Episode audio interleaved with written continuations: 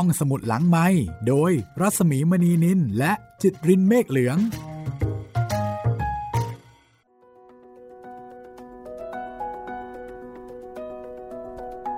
สวัสดีค่ะ ต้อนรับคุณผู้ฟังเข้าใช้บริการห้องสมุดหลังไม้กลับมาเจอกันเช่นเคย สวัสดีคุณจิตริน สวัสดีครับพี่หมีกลับมาเจอกันเช่นเคยนะคะ กับสถานการณ์ที่ก็ยังเป็นเหมือนเช่นเคยค่ะ แล้วก็ยังคงต้องปกป้องตัวเองขั้นสูงสุดเหมือนเช่นเคยนะคะครับส่วนห้องสมุดหลังใหม่ก็ยังคงทำหน้าที่เล่าเรื่องต่างๆ อ่านหนังสือดีๆ ให้คุณได้ฟังกัน วันนี้มาถึงตอนที่เท่าไหร่แล้วคะ วันนี้ตอนที่ 17แล้วครับ ของวิญญาณอารวาสชื่อเรื่องน่าสนใจมากค่ะ บึ้งผีสิง ให้ความรู้สึกของการผจญภัยเล็ก ๆ ด้วยนะคะ ครับ บึงผีสิงนะคะ งานเขียนของออัธจินดาค่ะ ซึ่งเราก็ได้เล่าต่อเนื่องมา อย่างที่คุณจิตรินบอกนะคะ 17 ตอนแล้ว ใครที่ฟังชื่นชอบ หรือว่าฟังแล้วมีความเห็นมีความรู้สึกยังไง ก็อย่าลืมทักทายกันมาได้นะคะ ทักทายกันมาได้นะครับ 3 ช่องทางเลย ทั้งทางแฟนเพจ Facebook ไทย PBS Podcast แฟนเพจของพี่หมีรัศมีมณีนิน แล้วก็ทาง YouTube คอมเมนต์ไว้ใต้คลิปได้เลย มีคุณผู้ฟังที่ไม่ใช่สายผีนะคะ มีถามมาเหมือนกันว่า เอ๊ะเรื่องนี้เนี่ย จะใช้เวลาอีกสักกี่ตอนอ๋อคือก่อนยกที่เราจะได้ฟังเรื่องใหอยาม่กจะฟังเรื่องอื่น อย่างที่บอกอะค่ะ ทั้งคนที่กลัวผีแล้วก็คนไม่กลัวผีนะคะ ฟังเป็นความบันเทิงใครเครียด แล้วก็เป็นเรื่องผีย้อนยุคด้วย แต่ขณะเดียวกันก็ก็มีบ้างเหมือนกันค่ะ เพราะว่าผู้ฟังห้องสูตรหลังไม่ก็มีหลากหลายเนาะครับ ก็น่าจะอีกสักอืมไม่น่าจะเกิน 25 ตอนนะคะ ไม่เกินครับพี่อารวาสมาพอสมควรแล้วครับค่ะอารวาสด้วยความสนุกสนานนะคะ ไปพร้อมกับโควิดค่ะ เคียงคู่กันไปเลย เพียงแต่ว่าของเราเนี่ยไม่มีอันตราย ไม่มีความเสี่ยง มีแต่ความสนุกสนาน มีแต่ความบันเทิงแล้วก็มีความรู้นะคะ เพราะว่าคนเขียนเป็นนายตำรวจนายตำรวจนักเขียนค่ะ แล้วก็มีการสอดแทรกวิถีชีวิตของผู้คน แล้วก็วิธีคิดเอ่อการดำเนินชีวิตของสังคมในยุคนั้นๆ โดยประมาณสัก 50-60 ปีที่แล้วเนี่ยนะคะครับ ตอนนี้ตอนที่ 17 บึงผีสิง คุณจิตรินพร้อมไหมคะ พร้อมครับพี่ ถ้าเช่นนั้นไปพบตาแพ้วกันเลยค่ะ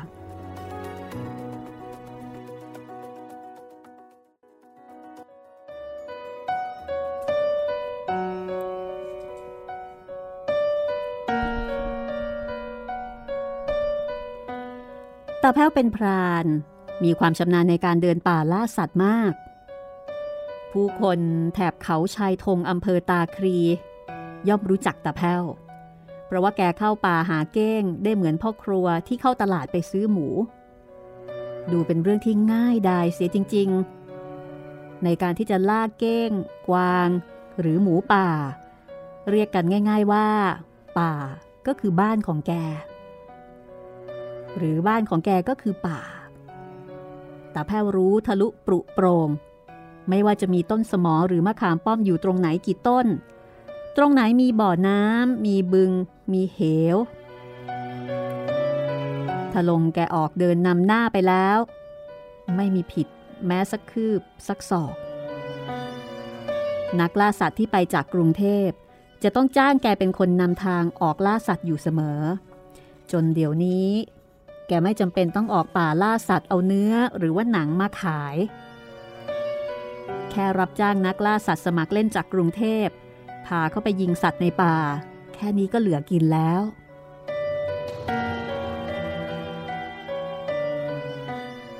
รายสุดท้าย ได้กลับไปไม่ถึงเจ็ดวัน ก็มีรายใหม่มาว่าจ้างอีก คราวนี้เป็นผู้ชายสามคน เห็นว่าเป็นเศรษฐีหรือว่าอาเสียห้างขายผ้าใหญ่โตในกรุงเทพ แต่มีเชื้อสายไปทางจีนซึ่งเกิดในเมืองไทย อาเซียเหล่านี้มีเงินเหลือใช้ อยากจะมาหาความสำราญในการล่าสัตว์ โดยว่าจ้างให้ตาแพ้วเป็นผู้นำทาง อาเซียใหญ่มีชื่อว่าชายยันแซ่เบ้เป็นผู้เสนอราคาก่อน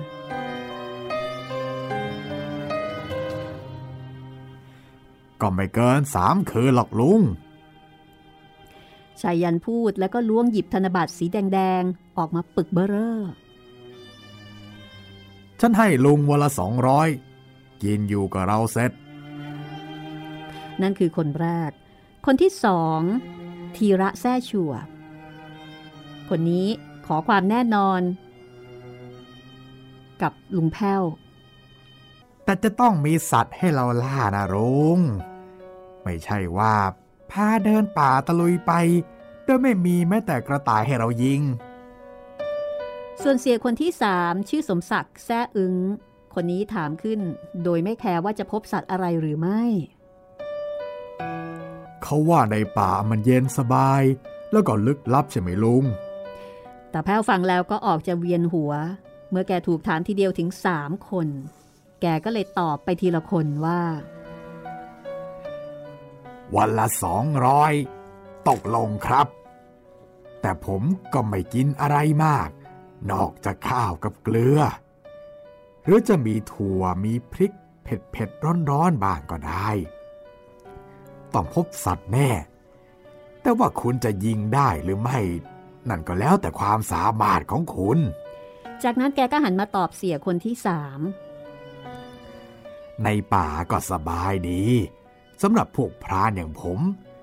แต่กับคุณที่เคยอยู่ตึกใหญ่โตมโหฬารมาแล้ว คงจะไม่ค่อยสนุกนัก งั้นก็ตกลง พรุ่งนี้เช้า เราจะเข้าป่ากันแต่เช้า กะว่าได้เก้งไปฝากเตียที่บ้านสักตัวเดียวก็พอแล้ว แล้วทำไมคุณไม่ซื้อเอาล่ะครับ ตาแพ้วแย้งแล้วก็หัวเราะชอบใจ ที่บ้านผู้ใหญ่เขามีเก่งขายเสมอ พวกพรานไปยิงได้แล้วก็เอาไปขายไว้ที่นั่น คนเขาก็ไปซื้อกันคนละขา ตามแต่จะต้องการ ที่กรุงเทพก็มีขายนะ แต่ซื้อมันไม่สนุก สู้ยิงเอาด้วยมือเราเองสนุกกว่า สิ่งใดที่เราทำด้วยมือของเราเอง ก็รู้สึกว่ามีค่า นอกจากนั้นเรายังได้รับความสนุกสนานซึ่งเป็นกำไรชีวิตของเราด้วยนะ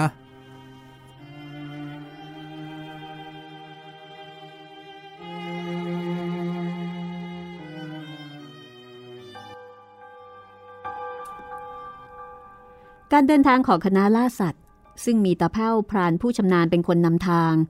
เริ่มออกตั้งแต่ก่อนพระอาทิตย์ขึ้น โดยรถจีฟ บนรถคันนี้มีสเสบียงอาหาร มีเหล้ายาปลาปิ้ง พร้อม เสียคนที่สองคือทีระแซ่ชัว รับหน้าที่คนขับ ขับคดเคี้ยวไปตามทางที่ตาแพ้วชี้ให้สองข้างทางซึ่งเป็นป่าละเมาะและป่าโปร่งย่อมๆ ค่อยๆ กลายเป็นป่าทึบขึ้นทุกทีทุกที จนกระทั่งเป็นตรงดิบ เป็นป่าตรงดิบที่มีแต่ต้นไม้สูงตระหง่านเทียมเมฆแล้วก็ขึ้นอยู่หนาแน่น จนแสงตะวันแทบจะส่องลงมาไม่ถึงพื้นดิน แต่จีบของคณะล่าสัตว์ ก็ยังคงบุกเข้าไปอย่างไม่หยุดยัง้ง จนกระทั่งตกตอนบ่าย จึงมาถึงเชิงเขาแห่งหนึ่ง ซึ่งตาแพ้วก็บอกว่า เราจะกางกระโจมพักกันตรงนี้นะครับ แล้วก็จะออกไปยิงสัตว์เล็กๆ ใกล้ๆก่อน ตอนกลางคืนจึงค่อยยิงสัตว์ใหญ่ๆ ตอนนี้ก็หาอาหารไว้มื้อเย็นก่อนคำแนะนำของตาแพ้ว ถือเป็นประกาศสิทธิ์ของคนเหล่านี้ กระโจมถูกกางออก มีการขนข้าวของที่จำเป็นลงมาจากรถ เมื่อได้จัดที่พักที่นอนเรียบร้อยแล้วตาแพ้วก็เดินนำหน้าถือปืนแก๊ปคู่ใจของแกออกไปก่อน เสียทั้งสามก็เดินตามมาข้างหลังตาแพ้วบอกว่าจะพาไปยิงนกยูงแล้วก็นกเปล้าโอยโย ซึ่งมีขนสวยและเนื้ออร่อย ตัวขนาดเท่าไก่รุ่นรุ่น แต่ก็น่าประหลาด ที่ตาแพ้วพาเดินมาได้สักชั่วโมง ก็ไม่เห็นร่องรอยของนกยูง หรือว่าเปร้าโอยโย หรือแม้แต่นกกระจิบ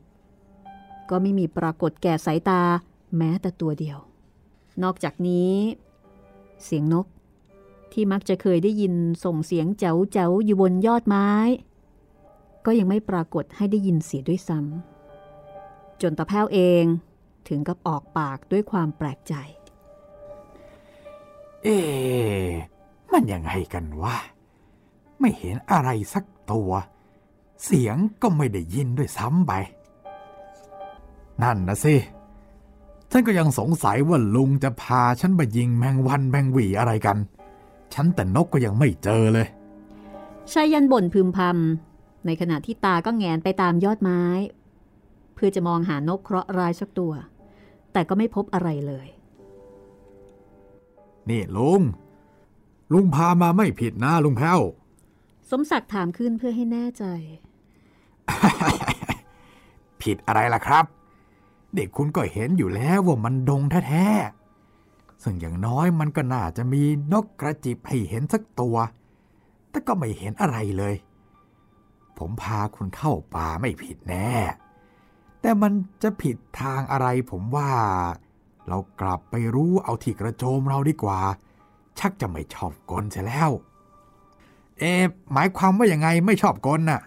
ทีระถามด้วยความสงสัย แล้วก็เหลียวมองไปรอบๆป่า ก็ทำไมจะไม่ชอบกลละเสีย ตามธรรมดาของป่านะ ถึงไม่มีสัตว์อะไรอะไร มันก็ต้องมีนก อย่างน้อยก็นกกระจิบ นกเขาไฟที่มีอยู่ชุกชุมจะกินเมื่อไหร่ก็ได้ แต่วันนี้ไม่มีเลย ซ้ำยังไม่ได้ยินเสียงมันร้องสักแอะเดียว นี่แหละที่ผมว่ามันชอบกลเหมือนคนชอบกัน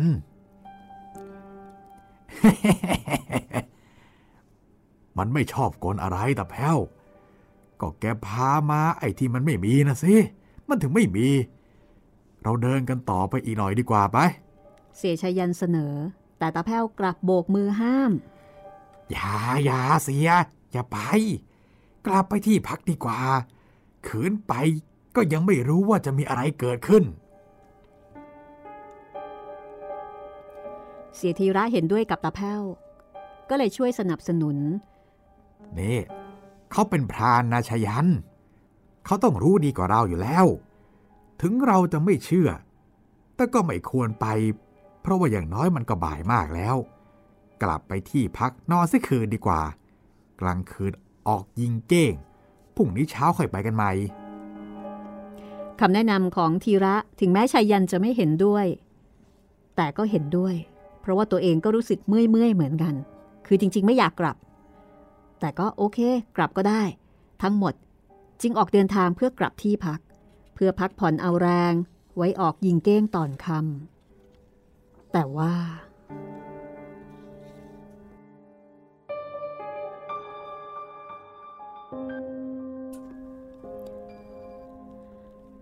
ตอนขากลับนั้น แม้จะเดินกันมาเกือบสองชั่วโมง แต่ก็ยังไม่ถึงกระโจมที่กางทิ้งไว้ตาแพ้วเองก็ประหลาดใจ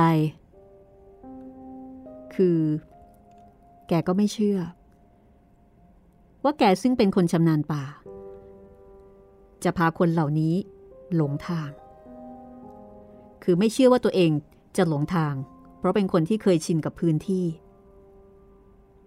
แต่เวลาสองชั่วโมงที่ยังไม่ถึงที่พัก ก็ดูเป็นเรื่องที่ไม่ปกตินักชายันซึ่งเป็นคนอารมณ์ร้อน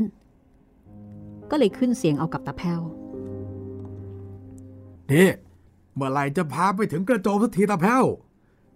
พาหลงทางแล้วใช่ไหมล่ะ นี่ตั้งสองชั่วโมงแล้ว ยังกลับไม่ได้เลย ทั้งๆทที่เดินออกไปสักชั่วโมงเดียว นี่มันยังไงกันแน่เนี่ยฮะ แตาแพ้มองดูภูมิประเทศรอบๆตัว ก่อนจะพยักหน้ารับ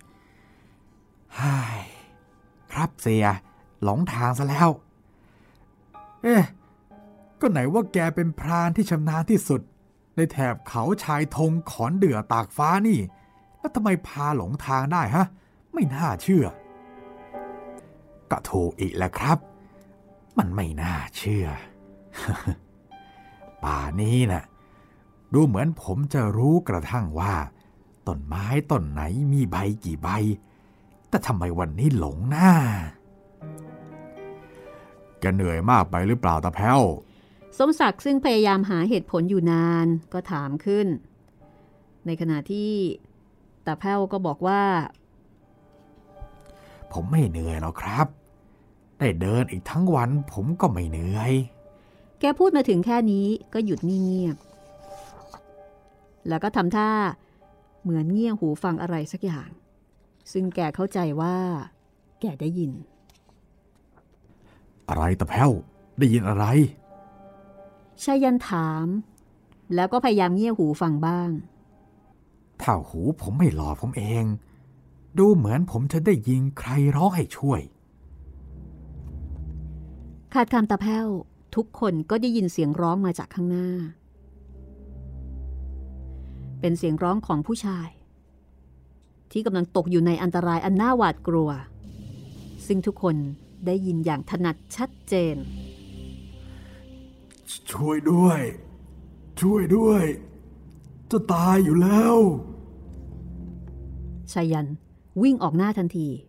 เพื่อที่จะไปให้ความช่วยเหลือแก่เจ้าของเสียงนั้นตาแพ้ววิ่งตามมาทีหลังกับทีระและสมศักดิ์ แกรีบตะโกนร้องบอกชายัน อย่าไปเสียอย่าไป นั่นไม่ใช่เสียงคน แต่เสียงของตาแพ้วไม่สามารถจะหยุดชัยยันเอาไว้ได้ เขาวิ่งมาถึงที่แห่งหนึ่ง ซึ่งเป็นบึงกว้างขวาง น้ำในบึงขุ่นเหมือนน้ำกะทิ มีต้นไม้ตายซากขึ้นอยู่กลางบึง มีเถาวันเส้นโตๆพันอยู่รกรุงรัง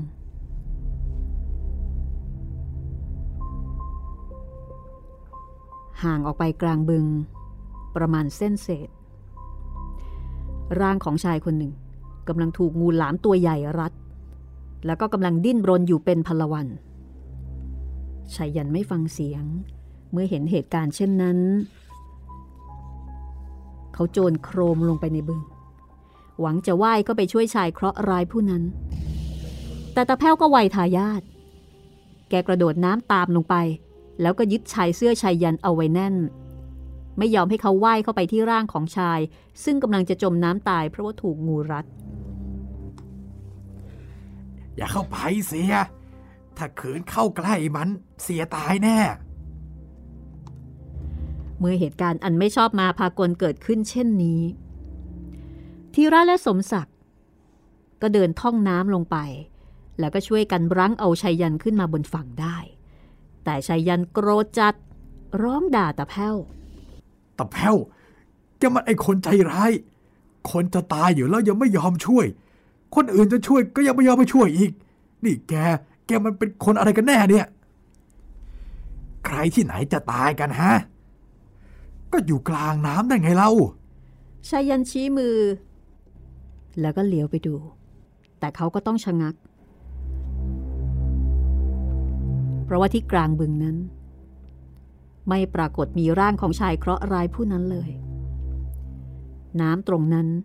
ก็นิ่งสนิท แสดงว่าไม่เคยมีอะไรอยู่ที่ตรงนั้นเลย เอาวหายไปไหนล่ะชายันถามพร้อมกับมองไปดูรอบๆตัว ด้วยความสงสัย ในขณะที่ทีระกับสมศักดิ์ ก็งงงวยไปเช่นเดียวกัน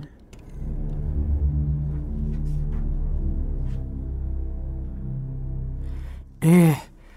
เมื่อกี้ยังเห็นอยู่เลยนี่นา หายไปเร็วจริง ๆ มันเป็นภาพที่มีผู้ทำให้คุณเห็นไปเช่นนั้น ผมเข้าใจแล้ว แต่คุณอาจจะไม่เชื่อ บึงนี้เขาเรียกว่าบึงผีสิง ตาแพ้วอธิบาย บึงผีสิงเหรอ ใช่ บึงผีสิง ตามธรรมดาถ้าคนเคราะห์ดีก็จะไม่เห็นบึงนี้ ถ้าเคราะห์ร้ายจึงจะเห็น และเมื่อใครได้เห็นบึงนี้แล้ว โดยมากต้องมีการตายเกิดขึ้น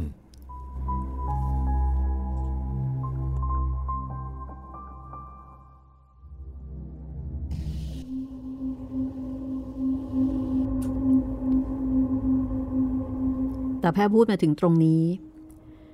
ก็มีเสียงคล้ายคนหัวเราะ อยู่ไกลๆ เสียทุกคนต่างเหลียวไปดูตามเสียงนั้น แต่ก็ไม่ได้พบเห็นเจ้าของเสียง เสียงยังคงก้องอยู่ตามต้นไม้ใบหญ้าเบาๆ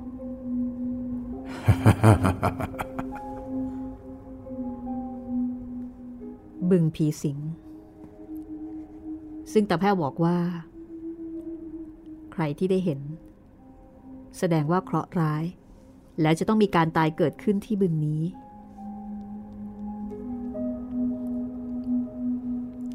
รีบกลับเถอะตาแพ้ว ที่ระบอกตาแพ้วด้วยความกลัว ส่วนชายยัน ไม่พูดอะไรทั้งสิ้น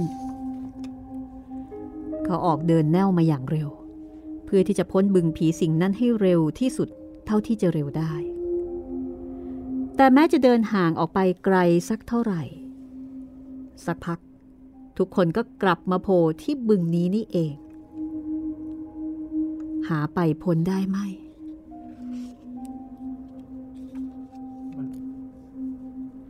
มันเอาเราแน่ครับเสีย หลงอย่างนี้แล้วก็ หมายความว่ามันตั้งใจหลอกเราแน่ บึงนี้ชาวบ้านกลัวกันนัก แรกเริ่มเขาว่ามีผู้หญิงสาวสวยมาตายที่นี่ก่อนทำไมมาตายที่นี่ล่ะ สมศักดิ์ซักขณะที่พยายามเดินก้าวให้ห่างออกมาจากขอบบึง เขาก็ว่ากันว่า มันก็เรื่องรักๆใครๆเนี่ยแหละครับ ตะแพ้วเล่าว่า ผู้หญิงคนนี้เป็นลูกสาวกำนัน ที่ไปรักเข้ากับเสมียนอำเภอที่ออกมาตรวจราชการกับนายอำเภอ แต่เสมียนคนนี้มีลูกมีเมียแล้วพ่อแม่ก็เลยขัดใจไม่ยอมให้ได้เสียกัน ลูกสาวโกรธจึงมาโดดน้ำตายที่บึงนี้ แต่มันน่าอัศจรรย์ที่ว่าเมื่อลูกสาวกำนันโดดลงไปตายอยู่ในบึงนี้แล้ว บึงก็เลยพลอยหายไปด้วย นอกจากมีคนที่ถึงที่จะต้องตายจริง ๆ จึงจะได้เห็น และเมื่อเห็นแล้ว ก็จะไม่รอดออกไปจากบึงนี้ได้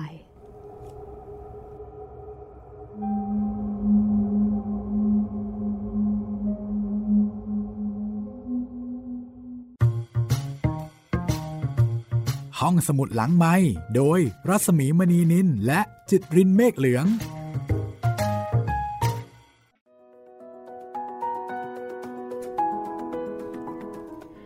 น่ากลัวจังเลยนะคะทำไมดุขนาดนี้ มาเป็นบึงเลยไม่ได้มาเป็นผีธรรมดาธรรมดา ผิดหวังในเรื่องของความรัก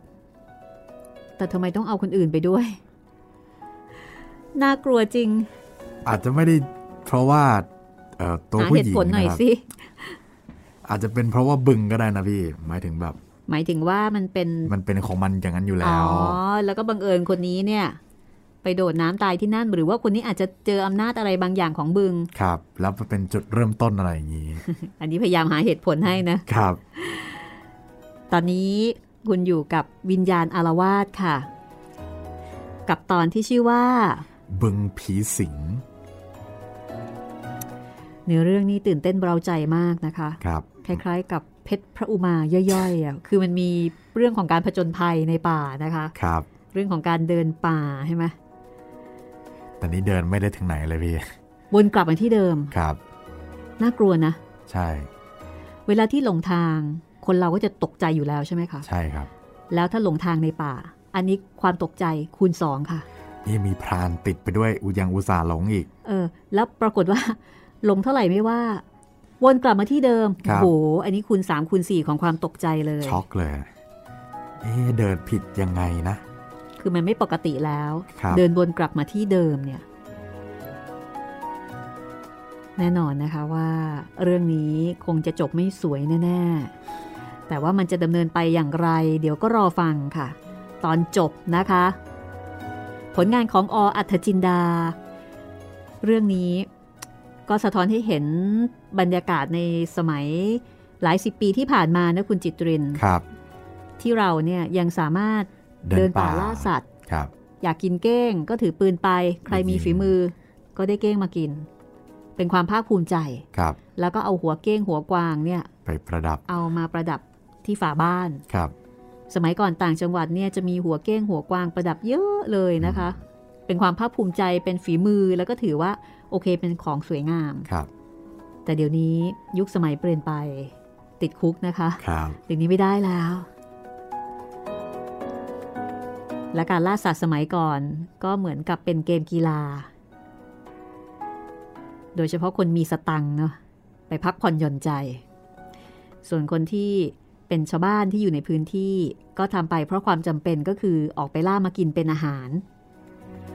คือล่าสัตว์เหมือนกัน แต่ว่าเป้าหมายคนละอย่าง คนละแบบกันนะคะสามคนนี้นี่เป็นเสีย เหมือนอย่างที่ตาแพ้วตั้งคำถามใช่ไหมครับ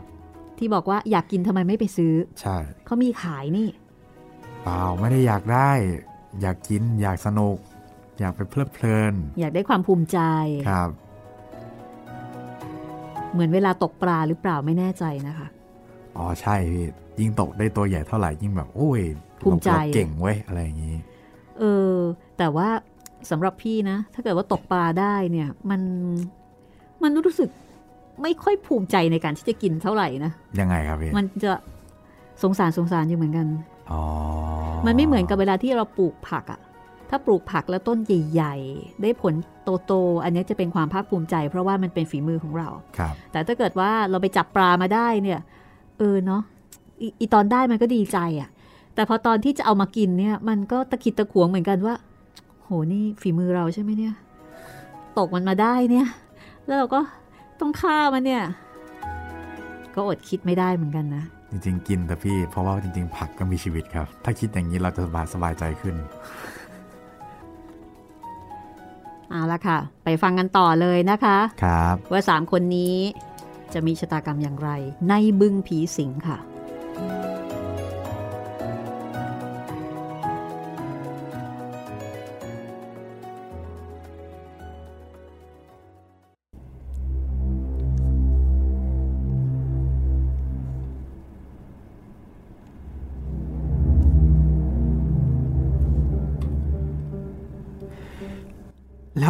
พวกเราล่ะ ทีระถามด้วยความวิตก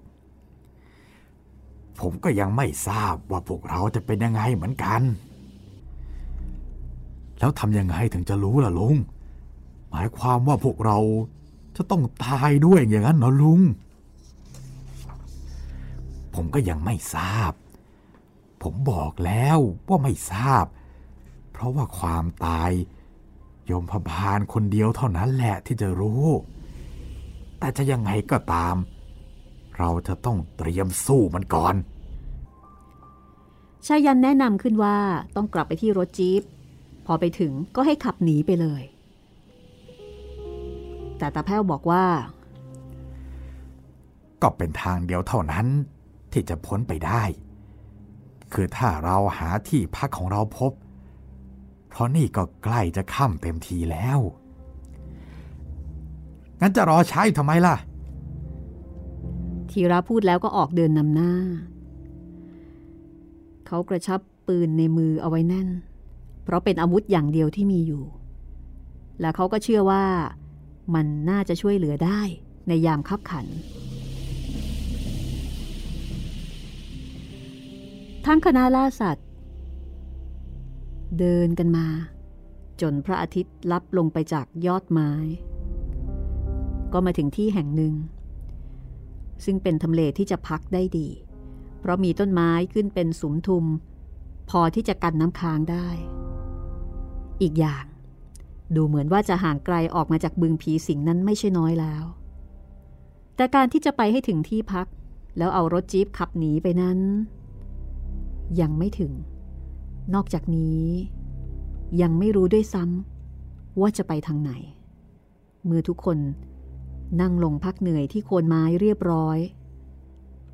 แต่แพ้วก็ก่อไฟขึ้นกองหนึ่ง พอเห็นแสงไฟ ทุกคนก็ใจชื้น นอกจากตาแพ้วคนเดียว ซึ่งบอกว่า มันอาจจะเล่นงานเราตอนกลางคืนนี้ก็ได้ สิ้นเสียงตาแพ้ว ทุกคนนิ่งเงียบ ไม่มีปัญหาโต้แย้ง หรือซักถามแต่ประการใดตาแพ้วกล่าวต่อไปว่า จะต้องหาทางป้องกันผีเสียก่อน จากนั้นก็ถามว่า ใครมีพระเครื่องหรือว่าเครื่องรางอะไรติดตัวมาบ้าง แต่ทั้งสามเสียสายหน้าชัยยันเป็นคนบอกว่า ไม่มีใครมีพระสักองค์เดียว เพราะว่าเราเนี่ยไม่ใช่คนเล่นพระ ถึงไม่เล่นไม่ใช่นักสะสม ก็ควรจะมี แต่เคารพบูชา เพราะว่าบางทีเราอาจจะพ้นภัยด้วยพุทธานุภาพ แล้วลุงน่ะมีไหมฮะ ผมก็ไม่มีเหมือนกัน พวกพรานโดยมาก ไม่ค่อยจะห้อยพระเครื่อง ขณะที่ออกมาล่าสัตว์ เพราะว่ามันเป็นการฆ่าสัตว์ตัดชีวิต จะเอาท่านมารู้เห็นการกระทำบาปของเรา มันไม่ควร ฉันว่าปืนเนี่ยแหละดีกว่าอะไรทั้งหมด ถ้าหาว่ามันมาจริง ๆ อย่างน้อยเสียงปืนก็ทำให้เราใจกล้าขึ้น แต่ผมจะต้องหาพระมาบูชาให้ได้ ในป่าเช่นนี้แกจะเอาพระที่ไหนตะแพ้ว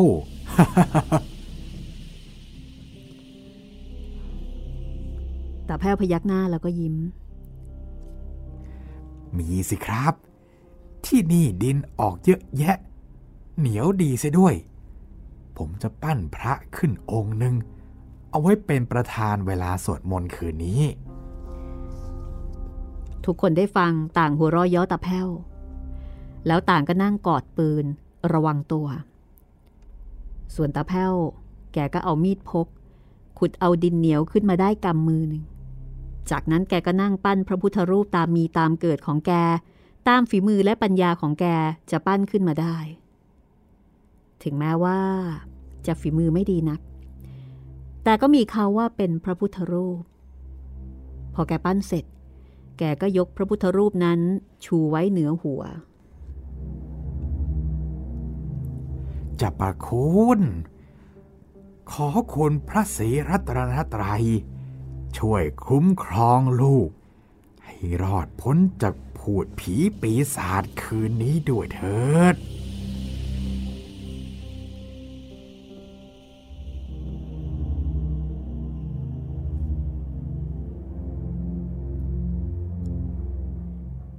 พอสักยามเสร็จเสร็จน้ำค้างก็หยดแมะแมะลงบนใบไม้ทำให้เกิดเสียงเปาะแปะขึ้นตลอดเวลา อากาศค่อนข้างเย็น และยิ่งหวาดกลัวกันอยู่แล้ว ก็ดูเหมือนว่าจะทำเอาหนาวสะท้านไปตามๆกันตาแพ้วใส่ฟืนเข้าไปในกองไฟ เพื่อจะเพิ่มความร้อน แล้วก็มองไปรอบๆตัว ซึ่งมีแต่ความมืด ต้นไม้ใหญ่ ๆ ขนาดสองสามคนโอบไม่รอบ ยืนทะมึนอยู่รอบด้าน ราวกับถูกล้อมเอาไว้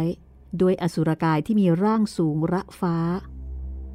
นานๆ จะได้ยินเสียงเก้งโขกสักครั้งสองครั้ง จากนั้นก็มีแต่เสียงระงมของจักรจันเรไรซึ่งดูเหมือนจะส่งเสียงอยู่ไม่รู้จักจบสิน้นชายัน แสดงความกล้าหาญกว่าคนอื่น เขาบอกว่า ใครจะนอนก็นอนนะ กันจะอยู่ยามให้เอง ถ้ามีเรื่องจะปลุก แต่ว่าตอนดึกตาแพ้วต้องอยู่นะ ได้ครับ ตอนดึกผมเอง ตอนนี้หัวค่ำเสียนั่งดูๆไปก่อนก็ได้ เมื่อมียามนั่งเฝ้าอยู่เช่นนั้น ทุกคนก็สบายใจ ต่างหาที่นอนเอาแล้วแต่จะได้ บางคนก็พิงต้นไม้ บางก็นอนแผ่ลงไปกลางดิน แล้วแต่ใครเห็นว่าสบายอย่างไหนก็เอาอย่างนั้น แต่ปรากฏว่า หลับกันไปได้ไม่กี่ชั่วโมง ทุกคนก็ถูกปลุกขึ้นด้วยเสียงเอะอะของชัยยัน ซึ่งต่างก็ลุกทะลึ่งพรวดขึ้น จับอาวุธเพื่อป้องกันตัวทันที แต่แพ้วนั้น มือหนึ่งถือปืน อีกมือถือพระพุทธรูปที่แกปั้นขึ้นด้วยมือของแกเอาไว้แน่น ชายยันชี้มือไปข้างหน้า นั่น นั่น ดูนั่นสิ อะไร อะไรน่ะ ทุกคนมองไปตามที่ชัยยันชี้มือ ก็เห็นว่า ต้นไม้ใหญ่ ๆ ที่เห็นกันอยู่เมื่อก่อนนอนนั้น บัดนี้ได้อันตรธานไปเสียแล้วแต่สิ่งที่ปรากฏอยู่กับสายตาขณะนี้ก็คือ บึงนั้นนั่นเอง บึงที่ทุกคนต่างพยายามหลีกหนีมาเป็นชั่วโมงชั่วโมงเออทำไมทำไมมันอยู่ที่นี่ได้เนี่ยตาแพ้วเองก็ถึงกับร้องออกมาด้วยความประหลาดใจ ตกลงเราก็หนีไม่พ้นเออธีระพูด เหมือนกำลังจะร้องไห้ แต่ก็พูดกันได้เพียงเท่านี้ เพราะมีสิ่งหนึ่ง ขึ้นมาขัดจังหวะเสียก่อน และเสียงนั้นก็ทำให้ทุกคนต้องเงียบไป เสียงนั้นคือเสียงร้องโหยหวนเยือกเย็นของหญิงสาว และดูเหมือนจะมีคำพร่ำรำพันเคล้าไปด้วย มันเป็นเสียงร้องไห้ ที่ทุกคนสาบานได้ว่า ไม่เคยได้ยินเสียงอะไร ที่จะเยือกเย็นโหยหวนหน้าขนพองสยองกล้าว เหมือนที่กำลังได้ยินอยู่เดี๋ยวนี้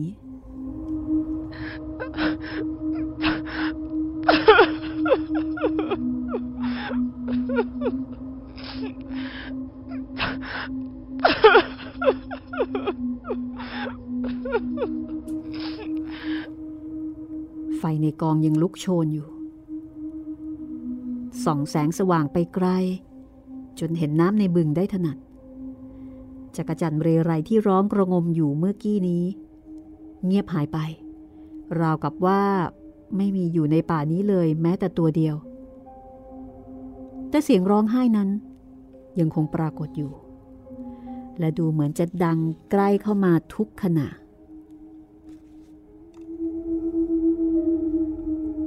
ชัยยันทีระแล้วก็สมศักดิ์ เบียดเข้าหากันจนเป็นก้อนกลม ด้วยความหวาดกลัว ในขณะที่ตะแพ้วกำพระพุทธรูปดินเหนียวของแกเอาไว้แน่น และคาถาที่ว่า ก็เพียงแต่นโมตัสสะเท่านั้น นอกนั้นแกนึกอะไรไม่ออกเลย จากแสงไฟในกองที่ยังคงส่องสว่างอยู่ ทุกคนเห็นว่า สุดแสงไฟลงไปในบึงนั้น มีน้ำกระเพื่อมกระเพื่อม คล้ายกับมีสิ่งหนึ่งอยู่ใต้น้ำและกำลังจะโผล่ขึ้นมา ทุกสายตาจับจ้องอยู่ตรงนั้น มันอาจจะเป็นอสรพิษขนาดมหึมา หรืออาจจะเป็นจระเข้หัวยาวสักเก้าศอกชายันปลดปืนไรเฟิลของเขา พร้อมที่จะยิง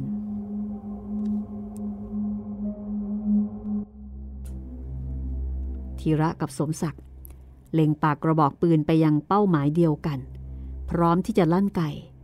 ไปกับสิ่งที่จะโผล่ขึ้นมาจากใต้น้ำของบึงผีสิ่งนี้ ไม่ว่าสิ่งที่โผล่ขึ้นมานั้น จะเป็นคน สัตว์ หรือเป็นผีสางนางไม้อะไรก็ตามแต่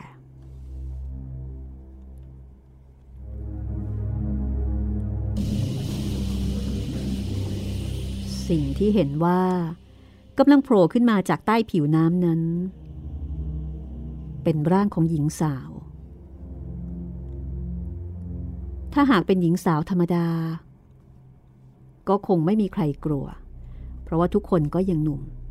นอกจากตาแพ้วแต่หญิงสาวที่กำลังโผล่ขึ้นมานี้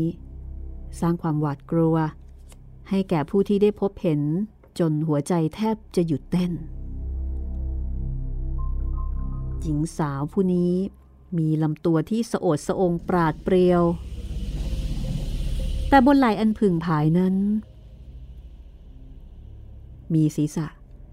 ตั้งอยู่ถึงสองศีรษะ ศีรษะหนึ่งมีใบหน้าสวยงาม มีน้ำมีนวลและยิ้มละไมอยู่ตลอดเวลา แต่อีกหน้าหนึ่งนั้น มีสีเขียว บูดบึ้ง ตาทั้งคู่ทะมึงทึง ปากกว้าง ริมฝีปากแดงราวกับทาเอาไว้ด้วยเลือด เวลาสยะทำให้เห็นเขี้ยวในปากยาวออกมาข้างละไม่ต่ำกว่าหนึ่งนิ้ว และสิ่งที่น่ากลัวยิ่งขึ้นไปอีกก็คือ หล่อนมีแขนสี่แขน แต่ละแขนยาวไม่ต่ำกว่าสองวา และแขนเหล่านั้นกำลังเอื้อมเข้ามาที่ชายทั้งสี่อย่างดุร้าย มีทั้งเสียงหัวเราะแล้วก็ร้องไห้ มีทั้งเสียงคำรามลั่น ราวกับเสียงเสือลายพาดกรอนขนาดใหญ่ ตอนนี้ปืนในมือของทุกคนไม่มีโอกาสได้ทำหน้าที่อะไรเลย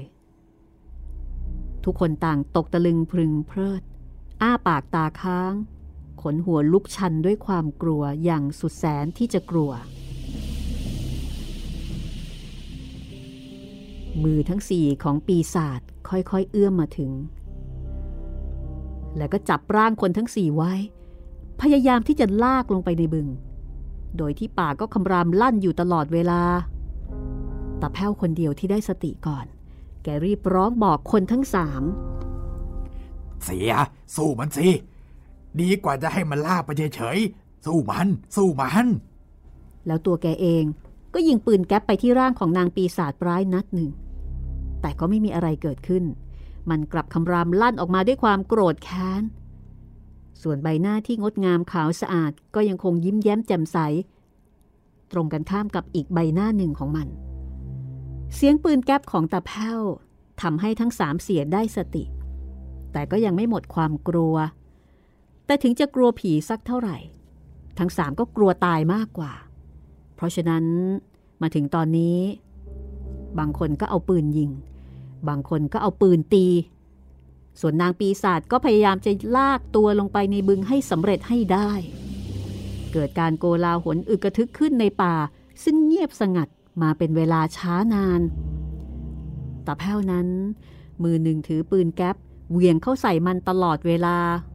อีกมือหนึ่งแกก็กำพระพุทธรูปดินเหนียวของแกเอาไว้แน่น แล้วแกก็ตีด้วยปืนแก๊ปที่แกยิงได้เพียงนัดเดียว แกตี แกสู้ ตีอย่างไม่คิดชีวิต แม้ว่าจะต้องมาถูกผีหลอกตายในครั้งนี้ ก็ขอให้แกได้ตอบแทนอะไรมันบ้าง แล้วแกก็ตีมันต่อไป ตีจนกระทั่งปืนแก๊ปทั้งกระบอก แหลกราน เป็นผุยผงราวกับไม้ขวาดแต่แกก็ยังคงตั้งหน้าตั้งตาตีมันอยู่ หัวซ้ายปลายขวาอุตลุด ผิดบ้างถูกบ้าง แกก็ยังคงหลับหูหลับตาตีมันต่อไป ส่วนพระพุทธรูปดินเหนียวในมือ แกก็ไม่ทิ้ง แม้ว่าแกจะกำเอาไว้ จนกระทั่งแบนไม่เป็นองค์พระ แกก็ยังคงกำเอาไว้ แม้ว่าจะรู้สึกเหน็ดเหนื่อยอ่อนเพลีย จวนจะหมดกำลัง แกก็ยังไม่หยุดตี เรียกกันว่าสู้แค่ตาย แกตี แกสู้ ทั้งที่รู้ว่าสู้ไม่ได้ แต่แกก็สู้ต่อไป จนกระทั่งรู้สึกว่า อ่อนเพลีย จนสุดความสามารถ ที่จะทรงตัวอยู่ได้ และแกก็ล้มลงนอนสลบสลายอยู่บนพื้นดิน ซึ่งแม้ว่าปีศาจจะลากเอาตัวลงบึงไปประการใด แกก็หมดหนทางที่จะต่อสู้กับมันอีกต่อไปแล้ว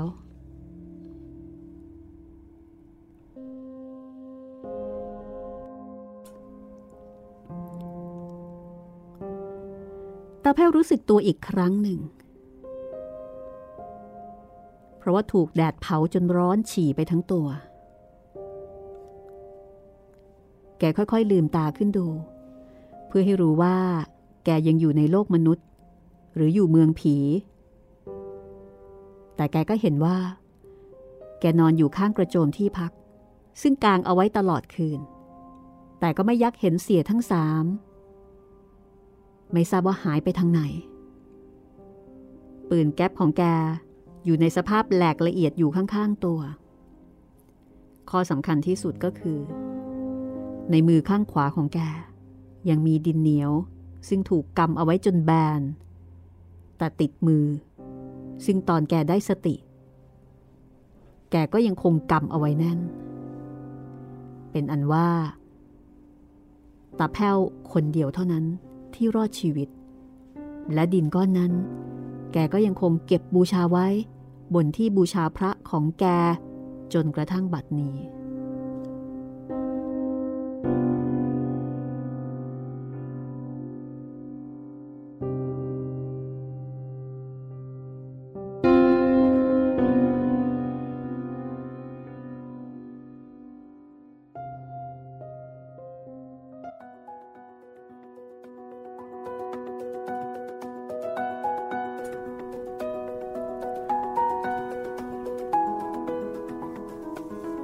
นี่ถ้าเป็นสมัยนี้นะคะตาแพ้วจะเดือดร้อน ยังไงครับพี่อ้าวพาคน พาคนไปหายตัวในป่าถูกแล้วก็บอกว่า อ๋อสามคนนั้นเนี่ยโดนผีจับไปโดนผีจับไปโอเคผมรอดตายมาคนเดียว ใครจะไปเชื่อ ถ้าเป็นสมัยนี้นะครับ เดือดร้อนแน่ ๆ ต้องสอบสวนกันยกใหญ่เลยทีเดียว สมัยก่อนก็ไม่อยากจะเชื่อนะพี่ สมัยก่อนนี่บริบทอะไรต่ออะไรมันก็อาจจะไม่ได้เข้มข้นเหมือนเดี๋ยวนี้เนาะครับสมัยนี้นี่ลำบากเลยนะคะตาแพ้วก็สนุกสนานตื่นเต้นดีนะคะสำหรับเรื่องนี้ครับ เรื่องนี้คุณจิตรินคิดว่าได้อะไรบ้าง นอกเหนือจากความสนุกตื่นเต้นเร้าใจเอ่อจริงๆแล้วน่าจะเห็น ภาพของอย่างที่เราคุยกันตอนพักเบรกตอนพักครึ่งนะครับ ที่คุยกันว่า เออ เวลาจะไปยิงสัตว์ยิงอะไรเนี่ย มันก็สะดวกสบายง่ายกว่าเดี๋ยวนี้เยอะ มันเป็นเรื่องธรรมดาธรรมชาติ แล้วก็ผมว่าเรื่องนี้เขาดูเน้นเรื่อง อาการบูชาพระเนาะพี่ ที่ยึดเหนี่ยว ใช่ พุทธคุณถ้าพูดง่ายครับๆเน้นในเรื่องของพุทธคุณ เน้นในเรื่องของเออการมีพระไว้ติดเป็นที่ตัวพึ่งอะไรประมาณนี้ใช่อ่าเป็นพุทธบูชา เป็นพุทธคุณครับ แม้ว่าจะไม่ใช่เป็นคนเล่นพระ แต่ก็น่าที่จะต้องมีพระเอาไว้เป็นที่ยึดเหนี่ยวจิตใจครับ ปรากฏว่า โหหายไปทั้งสามเสียเลยครับไอตอนแรกนะ เราก็คิดว่า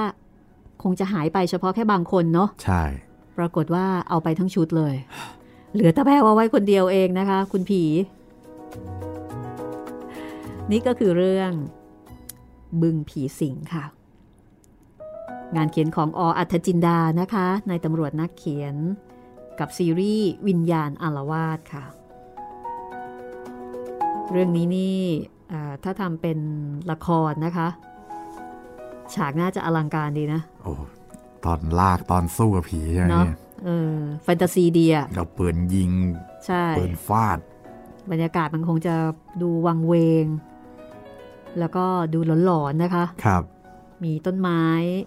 ที่มีรากใหญ่ ๆ ใช่ไหมใช่ มีความเงียบมีความสะพรึง ครบรถเลยค่ะ อย่าลืมนะคะ ฟังแล้วมีความคิดความเห็นอย่างไร ทักทายกันมาได้ค่ะ ทักทายกันมาได้ 3 ช่องทางนะครับ ทางทางแฟนเพจ Facebook ไทย PBS Podcast แฟนเพจของพี่หมีรัศมีมณีนินแล้วก็ติดต่อกันมาได้ทาง YouTube คอมเมนต์ไว้ใต้คลิปที่ฟังได้เลยนะครับ วันนี้ก็หมดเวลาแล้วนะคะสำหรับห้องสมุดหลังใหม่ ตอนต่อไป ตอนต่อไปชื่อว่า ตอนต่อไปชื่อมันเป็นมงคลมากเลยครับ ไม่น่าจะเป็นเรื่องผีได้เลย ตอนต่อไปชื่อว่าวันแต่งงานครับ เรื่องของคุณสำราญและก็แม่ยุพาค่ะ ครับ ฟังดูน่าจะดี แต่พอมาอยู่ในซีรีส์วิญญาณอารวาสนี่ไม่เคยดีสักตอน ต้องมาลุ้นกันนะคะ ว่าจะเกิดอะไรขึ้นในวันแต่งงาน วันนี้เราสองคนลาไปก่อนนะคะ สวัสดีครับ สวัสดีค่ะ